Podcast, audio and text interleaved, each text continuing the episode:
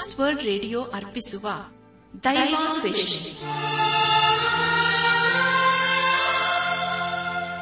ಪ್ರಿಯ ಬಾನುಲಿ ಮಿತ್ರರೇ ಪ್ರೀತಿ ಸ್ವರೂಪನಾದ ಏಸು ಕ್ರಿಸ್ತನ ಅತಿ ಮಧುರವಾದ ಹೆಸರಿನಲ್ಲಿ ನಿಮ್ಮನ್ನು ವಂದಿಸಿ ಈ ದಿನದ ಪ್ರಸಾರವನ್ನು ಆಲಿಸಲು ಪ್ರೀತಿಪೂರ್ವಕವಾಗಿ ಆಹ್ವಾನಿಸುತ್ತೇವೆ. ದೈವಾನ್ವೇಷಣೆ.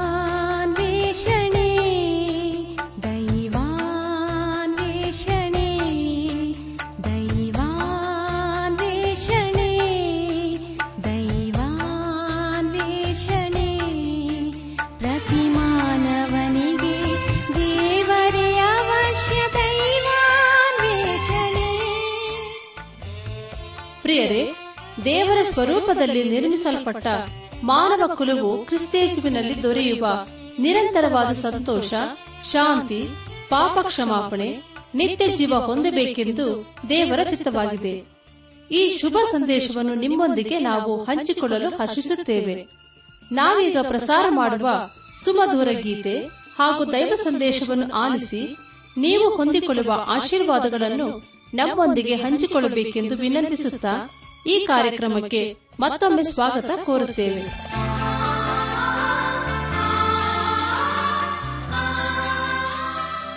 ಬನಿ ಪ್ರಿಯರೇ, ದೇವಾದ ದೇವನ ಮುಂದೆ ನಮ್ಮನ್ನು ತಗ್ಗಿಸಿಕೊಂಡು, ನಮ್ಮ ಶಿರವನ್ನು ಭಾಗಿಸಿ, ನಮ್ಮ ಕಣ್ಣುಗಳನ್ನು ಮುಚ್ಚಿಕೊಂಡು ದೀನತೆಯಿಂದ ಪ್ರಾರ್ಥನೆ ಮಾಡೋಣ.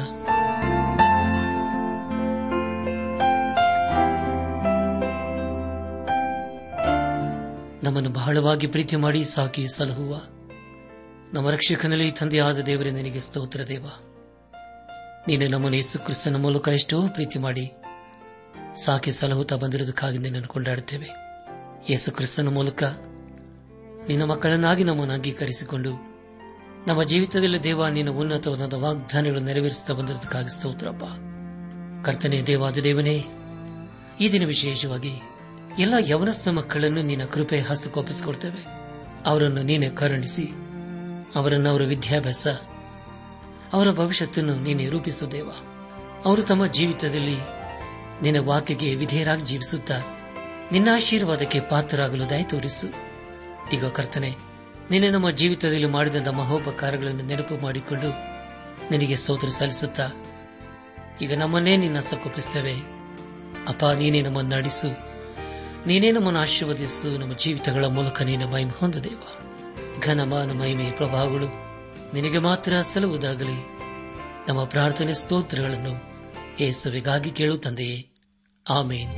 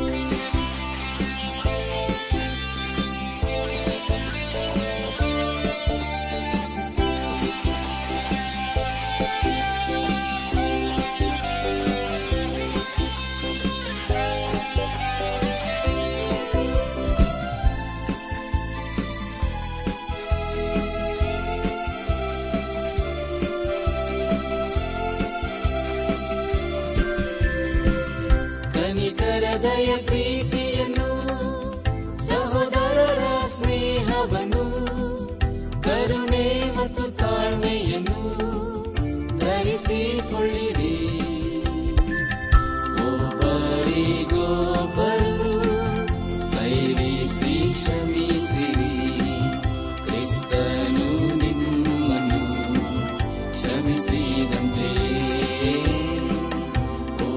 ನನ್ನ ಆತ್ಮೀಕ ಸಹೋದರ ಸಹೋದರಿಯರೇ, ಈ ದಿವಸಗಳಲ್ಲಿ ನಾವು ಸತ್ಯವಿಧದಲ್ಲಿ ಇಪ್ಪತ್ತಾರನೇ ಪುಸ್ತಕವಾಗಿರುವ ಎಚ್ಕೆಲ್ ಪ್ರವಾದನ ಗ್ರಂಥವನ್ನು ಧ್ಯಾನ ಮಾಡಿಕೊಂಡು ಅನೇಕ ರೀತಿಯಲ್ಲಿ ಆಶೀರ್ವಿಸಲ್ಪಡ್ತಾ ಬಂದಿದ್ದೇವೆ. ಕಳೆದ ಕಾರ್ಯಕ್ರಮದಲ್ಲಿ ನಾವು ಎಹೆಚ್ಕೆಲ್ ಪ್ರವಾದನೆ ಗ್ರಂಥದ ಮೂವತ್ತೆರಡನೇ ಅಧ್ಯಾಯ ಒಂದರಿಂದ ಮೂವತ್ಮೂರನೇ ಅಧ್ಯಾಯದ ಹದಿನೇಳನೇ ವಚನದವರೆಗೆ ಧ್ಯಾನ ಮಾಡಿಕೊಂಡು, ಅದರ ಮೂಲಕ ನಮ್ಮ ನಿಜ ಜೀವಿತಕ್ಕೆ ಬೇಕಾದ ಅನೇಕ ಆತ್ಮೀಕ ಪಾಠಗಳನ್ನು ಕಲಿತುಕೊಂಡು ಅನೇಕ ರೀತಿಯಲ್ಲಿ ಆಶೀರ್ವಿಸಲ್ಪಟ್ಟಿದ್ದೇವೆ ಇದೆಲ್ಲ ದೇವರ ಮಹಾಕೃಪೆ ಹಾಗೂ ಸಹಾಯವಾಗಿದೆ. ದೇವರಿಗೆ ಮಹಿಮೆಯುಂಟಾಗಲಿ. ಧ್ಯಾನ ಮಾಡಿದಂಥ ವಿಷಯಗಳನ್ನು ಈಗ ನೆನಪು ಮಾಡಿಕೊಂಡು ಮುಂದಿನ ಭೇದ ಭಾಗಕ್ಕೆ ಸಾಗೋಣ. ಐಗುಪ್ತದ ರಾಜ ಪ್ರಜೆಗಳ ನಾಶನವು ಹಾಗೂ ಅವರು ಪಾತಾಳ ಪ್ರವೇಶ ಮಾಡುವಂಥದ್ದು, ಕಾವಲುಗಾರನ ಮೇಲೆ ಬಿದ್ದ ಭಾರ, ದೇವರು ತನ್ನ ಜನರನ್ನು ಸನ್ಮಾರ್ಗ ಹಿಡಿಯುವಂತೆ ಪ್ರೇರೇಪಿಸಿದ್ದು ಎಂಬ ವಿಷಯಗಳ ಕುರಿತು ನಾವು ಧ್ಯಾನ ಮಾಡಿಕೊಂಡೆವು. ಧ್ಯಾನ ಮಾಡಿದಂಥ ಎಲ್ಲ ಹಂತಗಳಲ್ಲಿ ದೇವಾದ ದೇವನೇ ನಮ್ಮನ್ನು ನಡೆಸಿದನು. ದೇವರಿಗೆ ಮಹಿಮೆಯುಂಟಾಗಲಿ. ಕಳೆದ ಕಾರ್ಯಕ್ರಮದಲ್ಲಿ ಬಹು ಪ್ರಾಮುಖ್ಯವಾಗಿ ಧ್ಯಾನ ಮಾಡಿದಂಥ ವಿಷಯ ಹಾಗೂ ವಚನ. ದುಷ್ಟನೇ ಸತ್ತೇ ಸಾಯ್ವೆಂದು ನುಡಿಯುವಾಗ ನೀನು ಆ ದುಷ್ಟನನ್ನು ತನ್ನ ದುರ್ಮಾರ್ಗದಿಂದ ತಪ್ಪಿಸಲು ಅವನನ್ನು ಎಚ್ಚರಿಸದೆ ಹೋದರೆ ಅವನು ತನ್ನ ಅಪರಾಧದಿಂದಲೇ ಸಾಯಬೇಕಾಗುವುದೆಂಬುದಾಗಿಯೂ ದುಷ್ಟನು ತನ್ನ ದುರ್ಮಾರ್ಗವನ್ನು ಬಿಟ್ಟು ನೀತಿಯ ಮಾರ್ಗದಲ್ಲಿ ನಡೆಯಬೇಕೆಂಬುದೇ ದೇವರ ಉದ್ದೇಶ ಎಂಬುದಾಗಿ ನಾವು ತಿಳಿದುಕೊಂಡಿದ್ದೇವೆ ಇಂದು ನಾವು ಏಜ್ಗೆಲ್ ಪ್ರವಾದ ಗ್ರಂಥದ ಮೂವತ್ಮೂರನೇ ಅಧ್ಯಾಯ ಹದಿನೆಂಟರಿಂದ ಮೂವತ್ನಾಲ್ಕನೇ ಅಧ್ಯಾಯದ ಹದಿನಾರನೇ ವಚನದವರೆಗೆ ಧ್ಯಾನ ಮಾಡಿಕೊಳ್ಳೋಣ.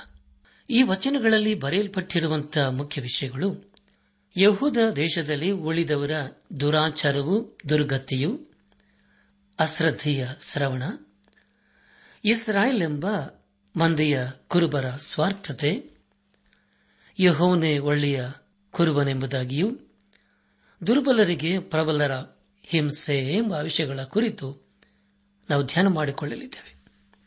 ಪ್ರಿಯರೇ, ಮುಂದೆ ಮುಂದೆ ನಾವು ಧ್ಯಾನ ಮಾಡುವಂತಹ ಎಲ್ಲ ಹಂತಗಳಲ್ಲಿ ದೇವರನ್ನು ಆಶ್ರಯಿಸಿಕೊಂಡು ಮುಂದೆ ಮುಂದೆ ಸಾಗೋಣ. ಮೂವತ್ಮೂರನೇ ಅಧ್ಯಾಯ ಹದಿನೆಂಟನೇ ವಚನವನ್ನು ಓದುವಾಗ ಶಿಷ್ಟನು ತನ್ನ ಶಿಷ್ಟತನವನ್ನು ಬಿಟ್ಟು ಅಧರ್ಮ ಮಾಡಿದರೆ ಆ ಅಧರ್ಮದಿಂದಲೇ ಸಾಯುವನು ಎಂಬುದಾಗಿ.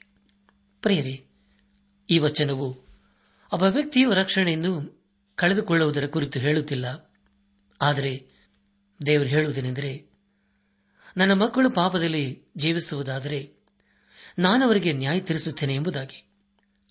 ಅದರ ಕುರಿತಾಗಿ ಅಪೋಸನದ ಪೌಲನು ಕೊರಿಂತ ಸಭೆಗೆ ಬರೆದ ಮೊದಲಿನ ಪತ್ರಿಕೆ ಹನ್ನೊಂದನೇ ಅಧ್ಯಾಯ ಮೂವತ್ತೊಂದನೇ ವಚನದಲ್ಲಿ ಹೀಗೆ ಬರೆಯುತ್ತಾನೆ. ನಮ್ಮನ್ನು ನಾವೇ ವಿಚಾರಿಸಿಕೊಂಡರೆ ನ್ಯಾಯ ವಿಚಾರಣೆಗೆ ಒಳಗಾಗುವುದಿಲ್ಲ ಎಂಬುದಾಗಿ. ಅನಾತ್ಮಿಕ ಸಹೋದರ ಸಹೋದರಿಯರೇ, ಯೋಹಾನ್ ಬರೆದಂತ ಮೊದಲಿನ ಪತ್ರಿಕೆ ಐದನೇ ಅಧ್ಯಾಯ ಹದಿನಾರನೇ ವಚನದಲ್ಲಿ ದೈಹಿಕ ಮರಣದ ಕುರಿತು ಪ್ರಸ್ತಾಪಿಸಲಾಗಿದೆ. ಏಜ್ಕೆಲ್ ಪರವಾದನೆ ಗ್ರಂಥ ಮೂವತ್ಮೂರನೇ ಅಧ್ಯಾಯ ಹತ್ತೊಂಬತ್ತನೇ ವಚನವನ್ನು ಓದುವಾಗ ದುಷ್ಟನು ತನ್ನ ದುಷ್ಟತನವನ್ನು ಬಿಟ್ಟು ನೀತಿ ನ್ಯಾಯಗಳನ್ನು ನಡೆಸಿದರೆ ಅವುಗಳಿಂದ ಉಳಿಯುವನು ಎಂಬುದಾಗಿ. ಪ್ರಿಯರೇ, ನಿಮಗಾಗಿ ಮತ್ತೊಂದು ಸಾರಿ ಒತ್ತನೆ ದಯಮಾಡಿ ಕೇಳಿಸಿಕೊಳ್ಳ್ರಿ. ಎಚ್ ಕೆಲ್ ಪ್ರವಾದನ ಗ್ರಂಥ ಮೂವತ್ಮೂರನೇ ಅಧ್ಯಾಯ ಹತ್ತೊಂಬತ್ತನೇ ವಚನ. ದುಷ್ಟನು ತನ್ನ ದುಷ್ಟತನವನ್ನು ಬಿಟ್ಟು ನೀತಿ ನ್ಯಾಯಗಳನ್ನು ನಡೆಸಿದರೆ ಅವುಗಳಿಂದ ಉಳಿಯುವನು ಎಂಬುದಾಗಿ. ಕರ್ತನಲ್ಲಿ ಪ್ರಿಯರಾದವರೇ ದೇವರು ಮಾಡುವುದೆಲ್ಲವೂ ನೀತಿಯಿಂದಲೇ ಕೂಡಿರುತ್ತದೆ. ಒಂದೇ ವೇಳೆ ಒಬ್ಬ ದುಷ್ಟನು ದೇವರ ಕಡೆಗೆ ತಿರುಗಿಕೊಳ್ಳುವುದಾದರೆ ದೇವರಂಥವರನ್ನು ರಕ್ಷಿಸುತ್ತಾನೆ. ಇಪ್ಪತ್ತನೇ ವಚನದಲ್ಲಿ ಹೀಗೆ ಗೊತ್ತಿದ್ದೇವೆ ಆದರೆ ನೀವು ಯಹೋವನ ಕ್ರಮವು ಸಮವಲ್ಲವೆಂದು ಹೇಳುತ್ತಿದ್ದೀರಿ. ಇಸ್ರಾಯೇಲ್ ವಂಶದವರೇ, ನಿಮ್ಮ ನಿಮ್ಮ ನಡತೆಗೆ ತಕ್ಕ ಹಾಗೆ ನಾನು ನಿಮಗೆ ತೀರ್ಪು ಮಾಡುವೆನು ಎಂಬುದಾಗಿ. ಪ್ರಿಯರೇ ಸರಿಯಾಗಿ ಹೋದವರಲ್ಲಿ ಒಳ್ಳೆಯವರು ಕೂಡ ಇದ್ದರು. ಅದನ್ನು ಕಂಡ ಅನೇಕರು ದೇವರನ್ನು ಪ್ರಶ್ನಿಸುವರಾದರು. ಪ್ರಿಯರೇ, ಈ ರೀತಿಯಾದಂತಹ ಅನುಭವವನ್ನು ನಮಗಾಗಿರಬಹುದಲ್ಲವೇ? ಇಸ್ರಾರ ಮಧ್ಯದಲ್ಲಿ ಇದ್ದ ಅನೇಕ ಒಳ್ಳೆಯವರು ಅನ್ನಿಸಿಕೊಂಡವರು ದೇವರೊಂದಿಗೆ ಗುರುತಿಸಿಕೊಳ್ಳಬೇಕಾಗಿತ್ತು. ಇಪ್ಪತ್ತನೇ ವಚನದಲ್ಲಿ ದೇವರು ಹೇಳುವುದೇನೆಂದರೆ, ಇಸ್ರಾಯೇಲ್ ವಂಶದವರೇ, ನಿಮ್ಮ ನಿಮ್ಮ ನಡತೆಗೆ ತಕ್ಕ ಹಾಗೆ ನಾನು ನಿಮಗೆ ನ್ಯಾಯ ತೀರ್ಪು ಮಾಡುವೆನು ಎಂಬುದಾಗಿ. ಪ್ರಿಯರೇ, ಈ ಲೋಕದಲ್ಲಿ ನಾವು ಎಂಥವರೇ ಆಗಿರಬಹುದು. ಆದರೆ ಒಂದು ದಿವಸ ನಾವೆಲ್ಲರೂ ದೇವರ ನ್ಯಾಯಾಸನ ಮುಂದೆ ನಿಲ್ಲಲೇಬೇಕು. ದೇವರ ಮಕ್ಕಳು ಅನ್ನಿಸಿಕೊಂಡ ನಮಗೆ ನಮ್ಮ ಪಾಪಕ್ಕನುಸಾರವಾಗಿ ನ್ಯಾಯ ತೀರ್ಪಾಗುವುದು. ಆದರೆ ನಮ್ಮ ರಕ್ಷಣೆಯನ್ನು ನಾವು ಕಳೆಕೊಳ್ಳುವುದಿಲ್ಲ. ಪೈತನ್ ಬರೆದಂತ ಮೊದಲಿನ ಪತ್ರಿಕೆ, ಮೂರನೇ ಅಧ್ಯಾಯ, ಹನ್ನೆರಡನೇ ವಚನದಲ್ಲಿ ಹೀಗೆ ಓದುತ್ತೇವೆ. ಯಾಕಂದರೆ ಕರ್ತನು ನೀತಿವಂತರನ್ನು ಕಟಾಕ್ಷಿಸುತ್ತಾನೆ ಆತನವರ ವಿಜ್ಞಾಪನೆಗಳಿಗೆ ಕಿವಿಗೊಡುತ್ತಾನೆ. ಕೆಡುಕರಿಗೂ ಕರ್ತನು ಕೋಪದ ಮುಖವುಳ್ಳವನಾಗಿರುತ್ತಾನೆ ಎಂದು ಬರೆದದೆ ಎಂಬುದಾಗಿ. ನನ್ನ ಆತ್ಮಿಕ ಸಹೋದರ ಸಹೋದರಿಯರೇ, ದುಷ್ಟನು, ನೀತಿವಂತನು ಇಬ್ಬರು ಪ್ರಾರ್ಥನೆ ಮಾಡುತ್ತಾರೆ. ಆದರೆ ನೀತಿವಂತನಿಗೆ ದೇವರು ಉತ್ತರ ಕೊಡುತ್ತಾನೆ. ದೇವರು ಮಾಡುವುದೆಲ್ಲವೂ ನೀತಿಯಿಂದಲೇ ಕೂಡಿರುತ್ತದೆ. ನಮ್ಮ ಧ್ಯಾನವನ್ನು ಮುಂದುವರೆಸಿ ಎಚ್ಕಲ್ ಪ್ರವಾದನೆ ಗ್ರಂಥ, ಮೂವತ್ಮೂರನೇ ಅಧ್ಯಾಯ. ಇಪ್ಪತ್ತೊಂದನೇ ವಚನವನ್ನು ಓದುವಾಗ, ನಾವು ಸರಿಯಾಗಿ ಹನ್ನೆರಡನೇ ವರ್ಷದ ಹತ್ತನೆಯ ತಿಂಗಳಿನ ಐದನೇ ದಿನದಲ್ಲಿ ಯೆರೂಸಲೇಮಿನಿಂದ ಪಾಲಾಯನ ಮಾಡಿದ್ದವನೊಬ್ಬನು ನನ್ನ ಬಳಿಗೆ ಬಂದು, ಪಟ್ಟಣವು ಶತ್ರುವಶವಾಯಿತೆಂದು ಹೇಳಿದನು ಎಂಬುದಾಗಿ. ಪ್ರಿಯ ದೇವಜನರೇ, ದೇವರೇ ಹೇಳಿದ ಯಹೆಜ್ಕೇಲನ್ನು ಹೇಳುತ್ತಿದ್ದಾನೆ. ಯರೂಸೆಲೆಮು ನಾಶವಾಗುವುದರ ವಿಷಯದಲ್ಲಿ ಯಹೆಜ್ಕೇಲನು ಈಗಾಗಲೇ ಅನೇಕ ಸಾರಿ ತಿಳಿಸಿದ್ದನು. ಆದರೆ ಈ ಸರಳರು ನಂಬಲಿಲ್ಲ, ಹಾಗೂ ಊಹಿಸಲೂ ಇಲ್ಲ. ಯಹೆಜ್ಕೇಲನ ಹೆಂಡತಿ ಮರಣಿಸಿದಾಗ ದೇವರ ಅವನಿಗೆ ಆಕೆ ವಿಷಯದಲ್ಲಿ ಗೋಳಾಡಬೇಡ ಎಂಬುದಾಗಿ ಹೇಳಿದ್ದನು. ದೇವರು ಹೇಳುವುದೇನೆಂದರೆ, ನಾನು ಯೆರೂಸಲೇಮನ್ನು ನಾಶ ಮಾಡುತ್ತೇನೆ ಹಾಗೂ ಪಾಪಕ್ಕೆ ನ್ಯಾಯ ತೀರಿಸುತ್ತೇನೆ ಎಂಬುದಾಗಿ. ಮೂವತ್ಮೂರನೇ ಅಧ್ಯಾಯ. ಇಪ್ಪತ್ತೆರಡನೇ ವಚನವನ್ನು ಓದುವಾಗ, ಅವನು ಬರುವುದಕ್ಕೆ ಹಿಂದಿನ ಸಾಯಂಕಾಲ ನಾನು ಯಹೋವನ ಹಸ್ತ ಸ್ಪರ್ಶದಿಂದ ಪರವಶನಾಗಿರಲು ಯಹೋವನು ಆ ಪಾಲಾಯ್ತನನ್ನು ಬೆಳಗ್ಗೆ ಬರುವನೆಂದು ನನ್ನ ಬಾಯನ್ನು ಬಿಚ್ಚಿದ್ದನು. ಹೌದು, ನನ್ನ ಬಾಯಿ ಬಿಚ್ಚಿತು. ನನ್ನ ಮೂಕತನವು ಹೋಯಿತು ಎಂಬುದಾಗಿ. ಕರ್ತನ ಪ್ರಿಯರಾದವರೇ ಹೆಚ್ಕೆಲ್ ಪರವಾದ ಗ್ರಂಥದ ಇಪ್ಪತ್ನಾಲ್ಕನೇ ಅಧ್ಯಾಯದಲ್ಲಿ ದೇವರು ಯರೂಸೆಲಮಿನ ನಾಶನದ ಕುರಿತು ಯಹೆಚ್ಗಲನಿಗೆ ತಿಳಿಸಿದ್ದನ್ನು ನಮಗೆ ಗೊತ್ತಿದೆಯಲ್ಲವೇ? ಇಪ್ಪತ್ತೈದರಿಂದ ಮೂವತ್ಮೂರನೇ ಅಧ್ಯಾಯಗಳಲ್ಲಿ ಇಸ್ರಾಯೇಲರ ಸುತ್ತಮುತ್ತಲಿರುವ ದೇಶದವರಿಗೆ ಸಂದೇಶವನ್ನು ಸಾರಿಸಿದ್ದನು. ಮೂವತ್ಮೂರನೇ ಅಧ್ಯಾಯದಲ್ಲಿ ದೇವರು ಪ್ರವಾದ್ಯದ ಹೆಜ್ಗಳನಿಗೆ ಯರೂಸೆಲೆಮಿನ ಕುರಿತು ಮತ್ತೊಂದು ಸಂದೇಶವನ್ನು ಕೊಡುತ್ತಾನೆ. ಮೂವತ್ಮೂರನೇ ಅಧ್ಯಾಯ, ಇಪ್ಪತ್ಮೂರು ಹಾಗೂ ಇಪ್ಪತ್ನಾಲ್ಕನೇ ವಚನಗಳನ್ನು ಓದುವಾಗ, ಆಗ ಯಹೋವನು ಈ ವಾಕ್ಯವನ್ನು ನನಗೆ ದಯಪಾಲಿಸಿದನು. ನರಪುತ್ರನೇ, ಇಸ್ರಾಯೇಲ್ ಸೀಮೆಯ ಹಾಳು ಪ್ರದೇಶಗಳಲ್ಲಿ ವಾಸಿಸುವವರು ಅಬ್ರಾಮನು ಒಂಟಿಗನಾಗಿದ್ದರು ಈ ದೇಶವು ಅವನಿಗೆ ಸ್ವಾಸ್ಥ್ಯವಾಗಿ ಸಿಕ್ಕಿತಲ್ಲ. ಅದು ಬಹು ಜನರಾದ ನಮಗೆ ಸ್ವಾಸ್ಥ್ಯವಾಗಿ ಸಿಕ್ಕಿದ್ದು ಏನು ದೊಡ್ಡದೆಂದು ಅಂದುಕೊಳ್ಳುತ್ತಿದ್ದಾರೆ ಎಂಬುದಾಗಿ. ಕರ್ತನಲ್ಲಿ ಪ್ರಿಯರಾದವರೇ, ದಯಮಾಡಿ ಗಮನಿಸಿ. ದೇವರ ಅಬ್ರಹಾಮನನ್ನು ಹೇಗೆ ನಡೆಸಿದನೆಂಬುದಾಗಿ ಇಸ್ರಾಲರು ಜ್ಞಾಪಕ ಮಾಡಿಕೊಂಡು, ಅದೇ ರೀತಿಯಲ್ಲಿ ದೇವರ ನಮ್ಮನ್ನು ನಡೆಸುತ್ತಾನೆ ಎಂಬುದಾಗಿ ಅಂದುಕೊಂಡರು. ಆದರೆ ತಮಗೂ ಅಬ್ರಹಾಮನಿಗಿರುವ ವ್ಯತ್ಯಾಸ ಏನು ಎಂಬುದಾಗಿ ಅವರು ಗ್ರಹಿಸಿಕೊಳ್ಳಲಿಲ್ಲ. ಅಬ್ರಹಾಮನು ದೇವರನ್ನು ನಂಬಿದನು. ಆ ನಂಬಿಕೆಯು ನೀತಿ ಎಂಬುದಾಗಿ ಪರಿಗಣಿಸಲ್ಪಟ್ಟಿತು. ಆದರೆ ಇಸ್ರಾಲರು ದೇವರನ್ನು ನಂಬಲಿಲ್ಲ. ಆತನನ್ನು ಹಿಂಬಾಲಿಸಲೂ ಇಲ್ಲ. ಆದ್ದರಿಂದ ಅವರು ದೇವರ ಕೋಪಕ್ಕೆ ಗುರಿಯಾದರು. ಮೂವತ್ಮೂರನೇ ಅಧ್ಯಾಯ ಇಪ್ಪತ್ತೈದನೇ ವಚನವನ್ನು ಓದುವಾಗ, ಆದ್ದರಿಂದ ನೀನು ಅವರಿಗೆ ಹೀಗೆ ನುಡಿ. ಕರ್ತನಾದ ಯಹೋವನು ಎಂತೆನ್ನುತ್ತಾನೆ? ರಕ್ತದಿಂದ ಕುಡಿದ ಮಾಂಸವನ್ನು ತಿನ್ನುತ್ತೀರಿ? ಬೊಂಬೆಗಳ ಕಡೆಗೆ ಕಣ್ಣೆತ್ತುತ್ತೀರಿ? ರಕ್ತವನ್ನು ಸುರಿಸುತ್ತೀರಿ? ನಿಮ್ಮಂಥವರು ದೇಶವನ್ನು ಅನುಭವಿಸಬಹುದೇ ಎಂಬುದಾಗಿ. ಪ್ರಿಯ ದೇವ್ ಜನರೇ ಈ ಸರಳರ ದೇಶದ ಮೇಲೆ ದೇವರ ನ್ಯಾಯ ತೀರ್ಪು ಬಂದಿತು. ಅದಕ್ಕೆ ಕಾರಣ ಅವರ ಪಾಪವೇ ಆಗಿತ್ತು. ದೇವರ ನ್ಯಾಯ ತೀರ್ಪು ಇಸ್ರಾಲರ ಮೇಲೆ ಬರುವುದಲ್ಲದೆ ಅವರ ದೇಶದ ಮೇಲೆ ಕೂಡ ಬಂದಿತು ಹಾಗಾದರೆ ಪ್ರೇರಿ ಇದೆಷ್ಟು ದುಃಖಕರವಾದಂತಹ ಸಂಗತಿಯಲ್ಲವೇ? ಮೂವತ್ಮೂರನೇ ಅಧ್ಯಾಯ, ಇಪ್ಪತ್ತನೇ ವಚನದಲ್ಲಿ ಹೀಗೆ ಓದಿಕೊಂಡಿದ್ದೇವೆ. ಆದರೆ ನೀವು ಯಹೋವನ ಕ್ರಮವು ಸಮವಲ್ಲವೆಂದು ಹೇಳುತ್ತಿದ್ದೀರಿ. ಇಸ್ರಾಯೇಲ್ ವಂಶದವರೇ, ನಿಮ್ಮ ನಿಮ್ಮ ನಡತೆಗೆ ತಕ್ಕ ಹಾಗೆ ನಾನು ನಿಮಗೆ ತೀರ್ಪು ಮಾಡುವೆನು ಎಂಬುದಾಗಿ. ಪ್ರಿಯ ಸಹೋದರ ಸಹೋದರಿಯರೇ, ದೇವರ ನ್ಯಾಯ ತೀರ್ಪನ್ನು ಕಂಡ ಇಸ್ರಾಯರು ಬೆರಗಾದರು. ಈಗ ತಕ್ಷಣಕ್ಕೆ ಹೆಚ್ ಕೆಲನ ಮಾತನ್ನು ಕೇಳಲು ಮನಸ್ಸು ಮಾಡಿದರು. ಆದರೆ ಅದನ್ನೇ ಮುಂದುವರೆಸಲಿಲ್ಲ.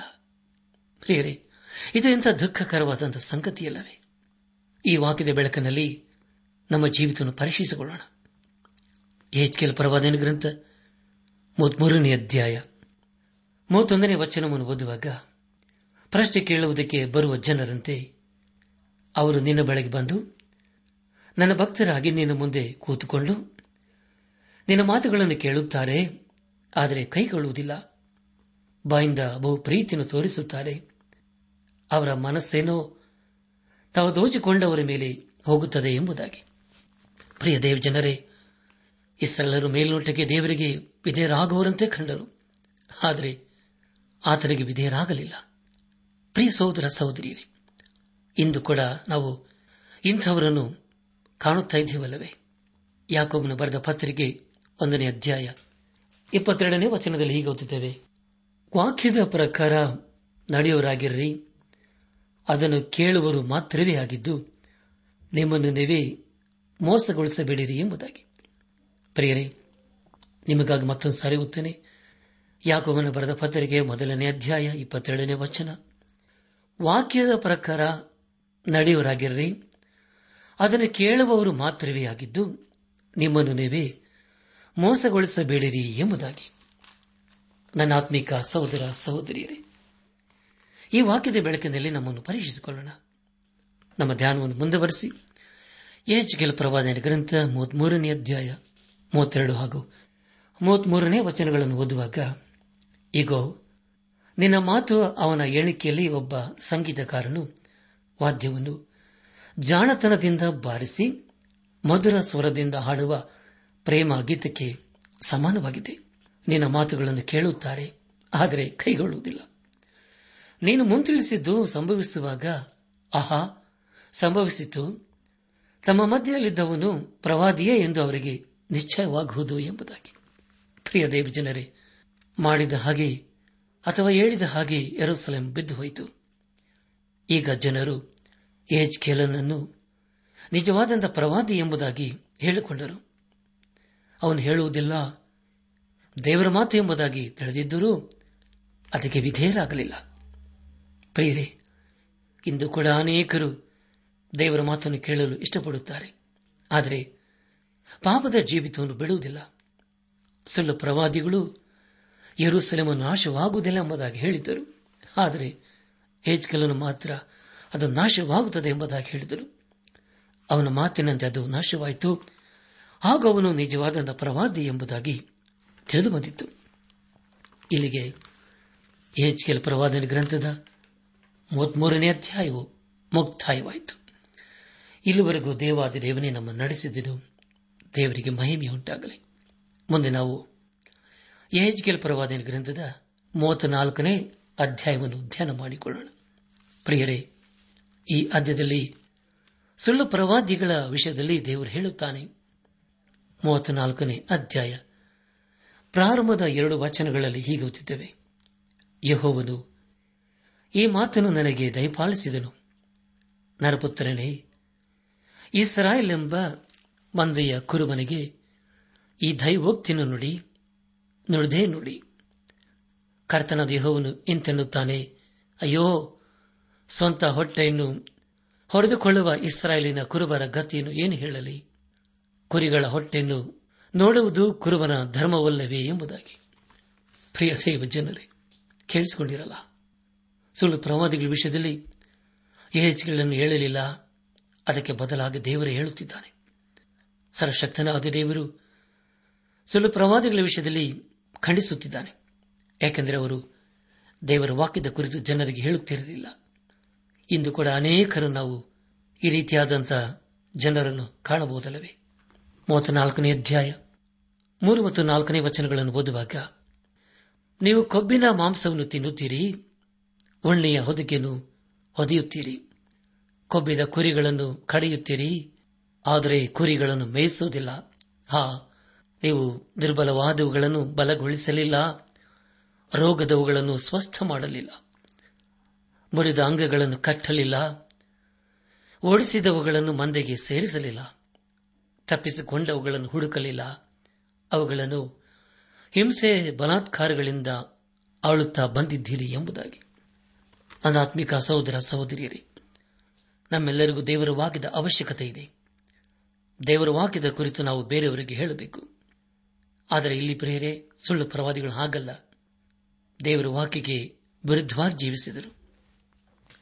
ಐದನೇ ವಚನದಲ್ಲಿ ಹೀಗೆ ಓದುತ್ತೇವೆ, ಕುರುಬರು ಇರಲಿಲ್ಲವಾದದರಿಂದ ಅವು ಚದರಿ ಹೋದವು, ದಿಕ್ಕಾಪಾಲಾಗಿ ಕಾಡಿನ ಸಕಲ ಮೃಗಗಳಿಗೆ ತುತ್ತಾದವು ಎಂಬುದಾಗಿ. ನನ್ನ ಆತ್ಮಿಕ ಸಹೋದರ ಸಹೋದರಿಯರೇ, ಒಬ್ಬ ವ್ಯಕ್ತಿಗೆ ಆತ್ಮಿಕ ಆಹಾರವನ್ನು ಸರಿಯಾಗಿ ಕೊಡದಿದ್ದರೆ ಅಂತವರು ಅದನ್ನು ಕೇಳಿಸಿಕೊಳ್ಳಲು ಬೇರೆ ಬೇರೆ ಕಡೆಗೆ ಹೋಗುತ್ತಾರಲ್ಲವೇ?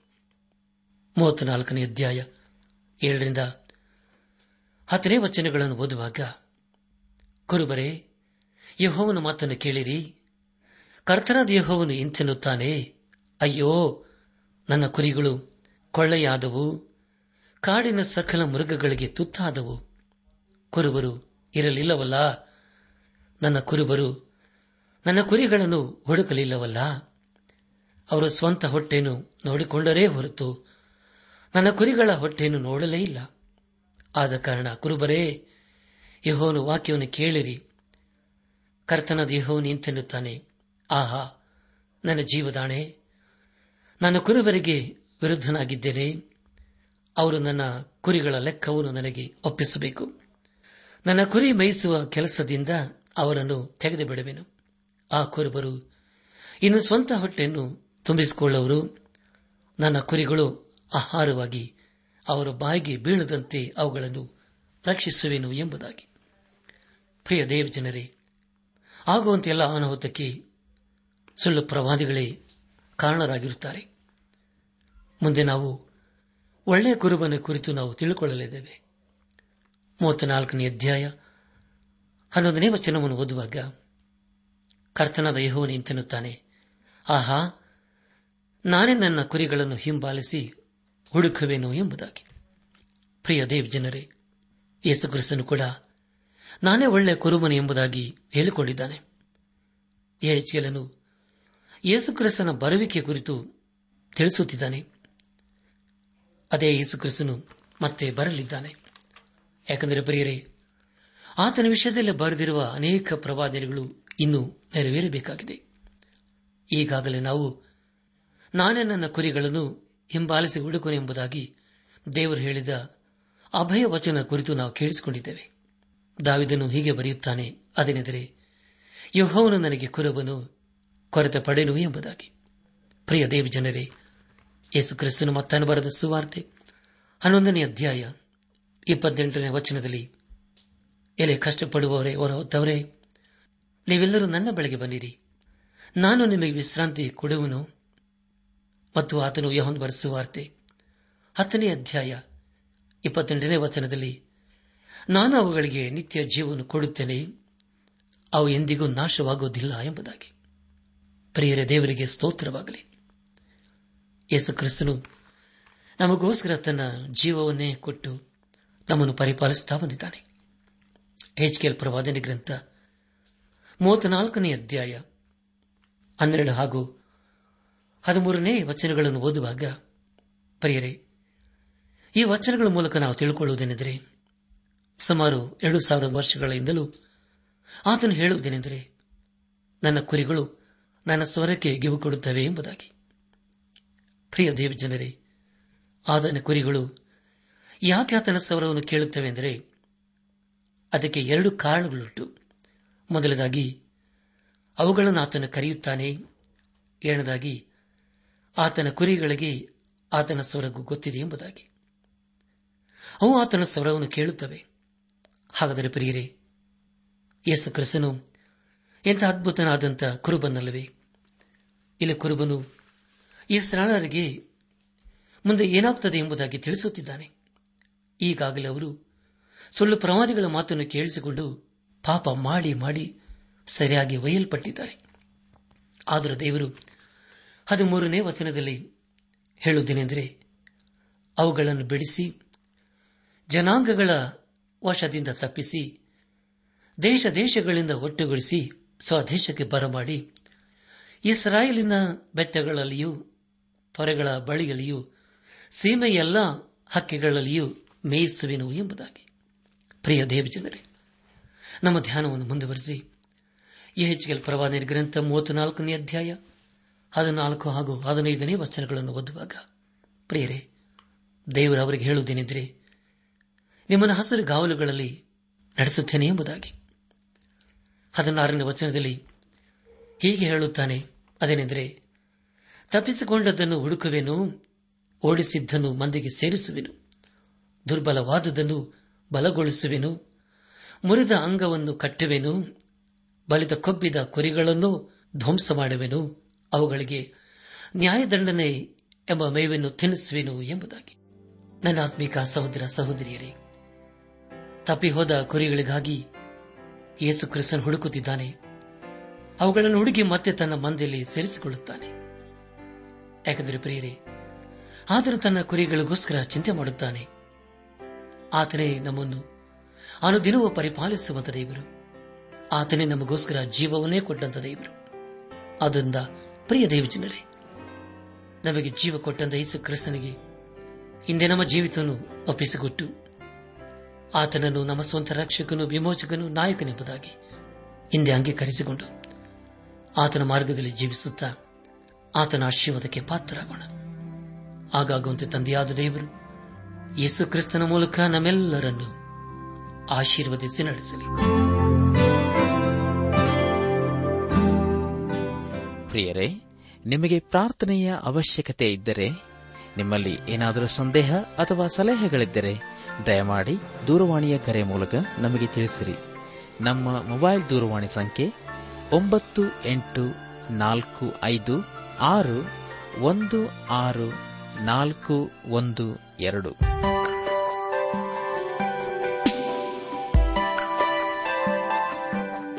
ನನ್ನ ಆತ್ಮೀಕ ಸಹೋದರ ಸಹೋದರಿಯರೇ, ಇಂದು ದೇವರು ನಮಗೆ ಕೊಡುವ ವಾಗ್ದಾನ, ದೇವರಾತ್ಮ ಸಂಬಂಧವಾದದ್ದು ಜೀವವನ್ನುಂಟು ಮಾಡುತ್ತದೆ. ಕೊರಿಂತ ಸಭೆಗೆ ಬರೆದ ಎರಡನೇ ಪತ್ರಿಕೆ, ಮೂರನೇ ಅಧ್ಯಾಯ. ಆರನೇ ವಚನ.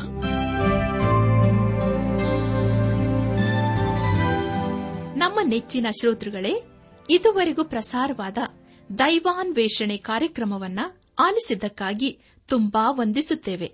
ಸೋಮವಾರದಿಂದ ಶುಕ್ರವಾರದವರೆಗೂ ಪ್ರಸಾರವಾಗುವ ಈ ಕನ್ನಡ ಕಾರ್ಯಕ್ರಮದ ಗುಣಮಟ್ಟವು ಇನ್ನೂ ಉತ್ತಮವಾಗಿ ರೂಪುಗೊಳಿಸಲು ನಿಮ್ಮ ಅಮೂಲ್ಯವಾದ ಸಲಹೆಗಳಿಗಾಗಿ ನಾವು ಎದುರು ನೋಡುತ್ತೇವೆ. ನಿಮ್ಮ ನೆಚ್ಚಿನ ಗೀತೆ ಮರುಪ್ರಸಾರ ಮಾಡಬೇಕಾಗಿ ಕೋರಿದರೆ ನಮ್ಮ ವಿಳಾಸಕ್ಕೆ ಇಂದೇ ಸಂಪರ್ಕಿಸಿ. ನಿಮ್ಮ ಪತ್ರಗಳು ನಮಗೆ ಪ್ರೋತ್ಸಾಹ ನೀಡುವುದಲ್ಲದೆ ನಿಮಗಾಗಿ ನಾವು ಮನಸ್ಸಾರೆ ಪ್ರಾರ್ಥಿಸುತ್ತೇವೆ.